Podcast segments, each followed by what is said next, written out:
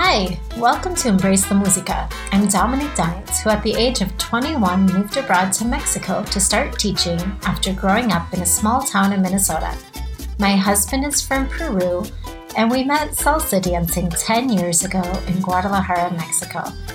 Here we are today, raising two tricultural kids and making the most of life and community in a place that neither of us grew up in. We speak more Spanish than English in our home and do a lot of salsa dancing in the kitchen. This podcast was started right before COVID 19, and it's meant to be a place where we can be vulnerable about our story the good, the bad, and the ugly parts that make us who we are today. I also love hearing about other people's journeys. So, on many episodes, incredible women who are also living abroad working, raising kids, and so much more come and inspire us with their stories. So let's embrace la música today. Welcome, everybody, to Embrace la Música. This week, I have my friend Cindy on the podcast. And as Cindy's friend, I know her story and I'm so impressed with her grit and determination when hard things have come her way in her career or life. I'm also always amazed at all the new things I learn about her, the new um, skills she has. Like now I know she paints, and I didn't even know that before. um, and honestly, just the wide variety of things that she has studied and is now bringing to the table to help people maximize their small businesses. So, Cindy, can you just share a little bit about yourself today, where you grew up, and how long you've been in Mexico?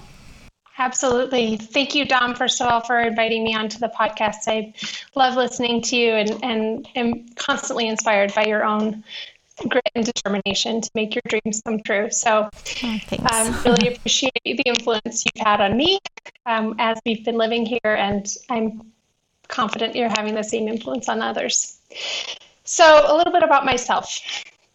I grew up in northern New York, north of Syracuse far away from Mexico.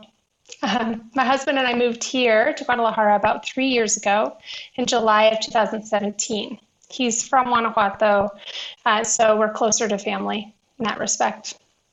It's a, you know, Northern New York is a great place to be from. Lots of land, lakes, rivers, similar to your life, I'm sure, in Minnesota. Uh, very small town, and I, I knew pretty early on that I wanted to get out of my small town. So I left when I was 18 and haven't moved back. I, I, went first to Illinois, University of Illinois, where I studied graphic design and advertising.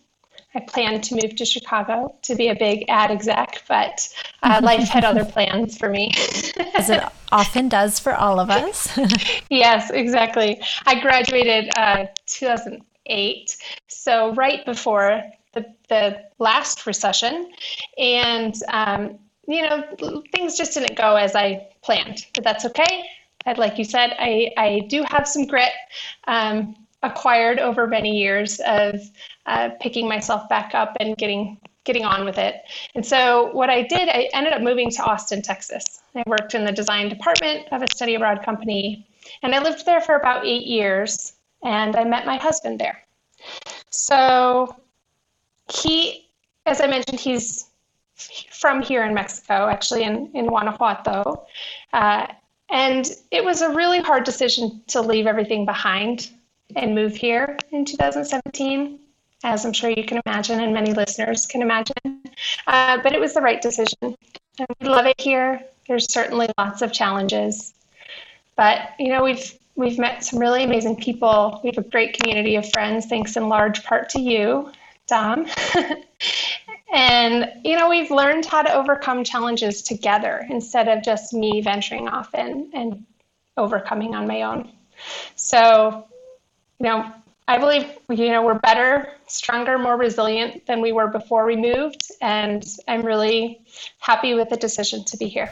Aw, well, we're so happy that you and Oscar moved to Guadalajara and that we happened to meet the first day you guys came and visited the church community that we're a part of here. And yeah, I can't believe it's already been three years. I feel like, on one hand, it feels like you've been here forever, but on the other hand, it, doesn't that just feel like last year? Like time is so strange, especially in a pandemic. it does. And and I will add to that, I think the first two years flew by. First two and a half years flew by. And then like you said, this last six months has just kind of crawled. I feel like it yeah. is. Uh, time stopped in mid March. And totally. We're, we're all just uh, learning how to embrace it. yeah, no, absolutely. That's a good way to put it. Um, I find it so interesting, like just listening to you talk about what you've studied, because you really have a wide variety of, um, like I mentioned in the intro, skills and interests and passions. Can you just tell us a little bit more um, about why you were so interested in such different fields with your undergrad, your master's, mm-hmm. and now kind of just how that makes up who you are today. Absolutely. Um, I do. I do have a lot of interests and a lot of skills, and I have fought back against them many times in my career. Uh, so, just to kind of set the stage, I have formally studied graphic design, advertising, marketing, and sustainable enterprise. The first two bachelors at University of Illinois, and then I got an MBA from uh, UNC, Kenan Flagler, and concentrations in marketing and sustainable enterprise. So, in, in one way, those all seem very, they can be packaged into a nice, neat bow or nice, neat box with a bow on top. Uh, but informally and kind of through some of the skills that I've picked up along the way and different jobs that I've held, I have absolutely uh, run the gamut and learned a lot of different things along the way project management, leadership development, uh, design thinking, innovation. I'm now doing some capacity planning and uh, helping some organizations do impact assessment. I'm well versed in offset printing and publishing and packaging and so many things. Um, yeah. And then, like yeah, like you said, I also love painting, and that was a surprise even last weekend when I when you and I talked about that. Um, I just love doing different things, and I think that's where these skills come from. It is a underlying passion for variety and for challenge, and because of those interests, those those deep seated interests, I end up doing a lot of different things. Anytime somebody asks, I say, yeah, I can figure that out. And then I have a whole new skill that I can add to my. Yeah, no, I. I love that attitude of just being like, yep, I can do this. I'll figure it out. So, Cindy, a lot of times when we're looking at businesses and we're trying to get help or coaching or look for resources, a lot of people tell us that when you're trying to grow your market, it's really effective to niche down or to niche down and really focus on one thing. Can you talk about your desire to actually look at a business holistically or from your multi passionate stance versus narrowing your focus? Absolutely. Well, to be honest, until recently, I was always somewhat ashamed to tell people about all of my different studies. I thought it kind of made me look flaky and indecisive. But lately, especially, probably especially uh, in the midst of this pandemic, I've been embracing the power that comes from a lifetime of learning. There are so many companies now that are facing or have been facing for the last six months this immediate need to pivot and change. And I think that in and of itself highlights the need to be to to look at a business from all the different angles as you're building it. So, uh, we've actually known since Aristotle's time that the whole is greater than the sum of its parts. We know a house is so much better than a warehouse full of windows, walls, and doorknobs. But what we fail to do time and time again is look beyond our own experience, our own business, or our own industry to see how our actions impact those around us. The whole would never be greater than the sum of its parts if there wasn't power in the connections. So, for that reason, I think that there is great value in looking at the entire business, each of these siloed departments, for example, marketing, operations, finance, uh, sales, all of those have unique ways of working together. And they're, they're specific to the company that you are in. Um, and it's important to look not at those individual silos and recreate the wheel every time. It's important to look at how each of those connects to each other and find ways to be more efficient as a whole across the business. Uh, I actually like to take that one step further by working with companies that are actively contributing to the economic growth and well being of marginalized communities. So, what that means is I'm looking not only at how a company can be more holistic as a company unit, as a business in and of itself, but also how that functions within the larger ecosystem of their community or even of the, the global community. So I believe very strongly, if done right and looked at from this holistic perspective, that business can be used as a vehicle to raise up neighborhoods to a new level of production and fulfillment. So if we look at ju- just the business unit, we can think think about not just what's happening within the four walls, or in this case, within the remote offices spread around the world, uh, but but whether that how that company can improve their supply chain to to provide more business opportunities to artisans and farmers in the first and the last mile how they can uh, perhaps lend to micro entrepreneurs that have been traditionally excluded from financial systems, how they can design products and services that will allow children to stay in school rather than helping with household chores. I, I think it's really important as entrepreneurs to look at how our individual business relates to the larger ecosystem that we are playing within.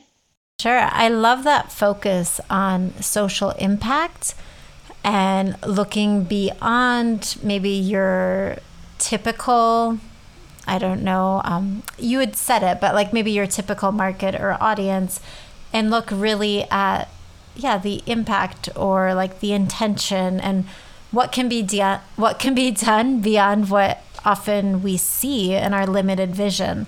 So, yeah, I think it's really important how you're bringing in all your different skills and kind of having that bird's eye view on a business or working with your clients. Um, you mentioned working with companies. Do you also work with entrepreneurs or people just starting out? Mm-hmm. Yes, my uh, my favorite type of company to work with is small businesses. So maybe there's five to 10 people that are actively wearing multiple hats and doing everything that needs to be done in the organization.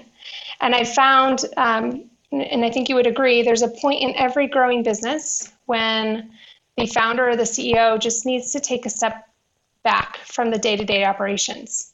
And they are so in the minutia of the day to day that they're not able to take that step back and strategically look at the organization as a whole. And I think that's where, especially small businesses, are lacking that extra bird's eye view, like you mentioned. They're because they're so focused on making the day to day work, they don't take that extra step back to look at how their organization uh, fits within the larger ecosystem or even how they can improve the day to day by connecting some of the dots internally. Yeah, for sure. And I know that my experience has always been in the education sector, but I can even see that um, specifically with just the crisis that 2020 has thrown us in, whether it's or thrown us into, whether it's education or businesses. I mean, everybody's been affected by the pandemic, and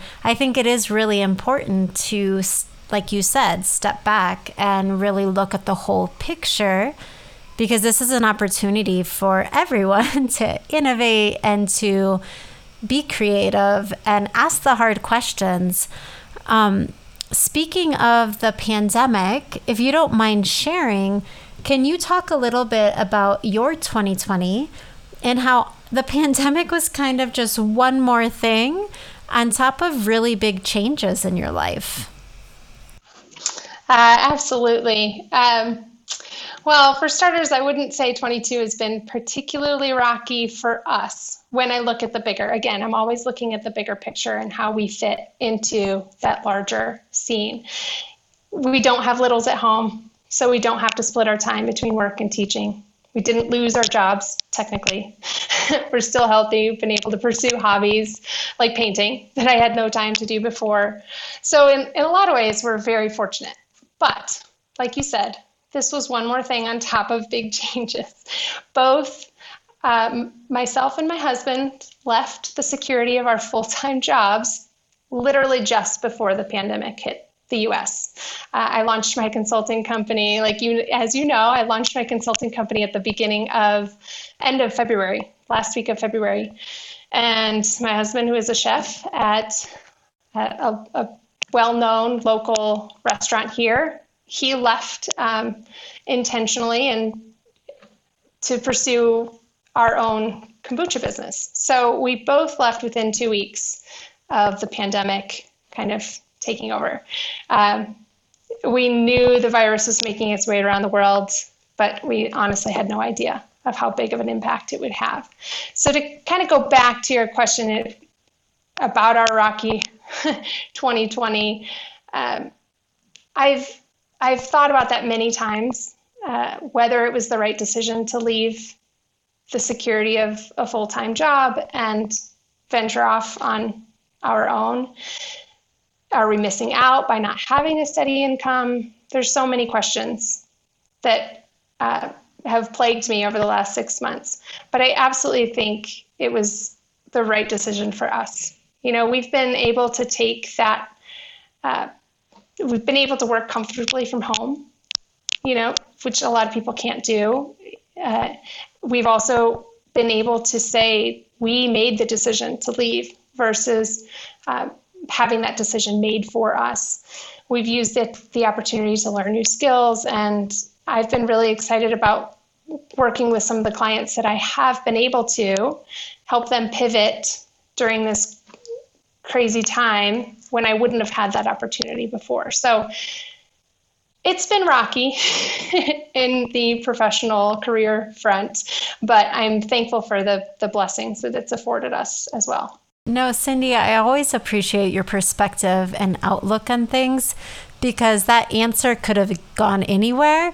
And I just admire your your ability to really look at a situation and see the silver lining of what has been a hard season for everybody. Um, it's great that you've been able to pick up some new skills, pick up maybe some new clients.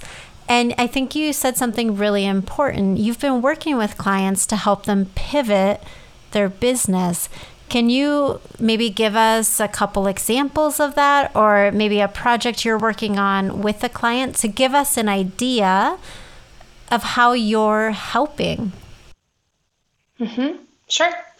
So I have had the the pleasure of working with a couple of different social entrepreneurs that are facing well one in one in particular you and I both know Katrina she uh, has been featured on the podcast before I believe and she I worked with her a few months ago to help rethink how education can be done remote. She she owns that uh, a publishing company essentially and, and provides English uh, textbooks and other materials to schools here. And so she and I met a few times, and I really just coached her to think more broadly about what they offer. It's not just the books; it's the the knowledge behind the books and how can they use the, the resources that they have currently to pivot into a digital space.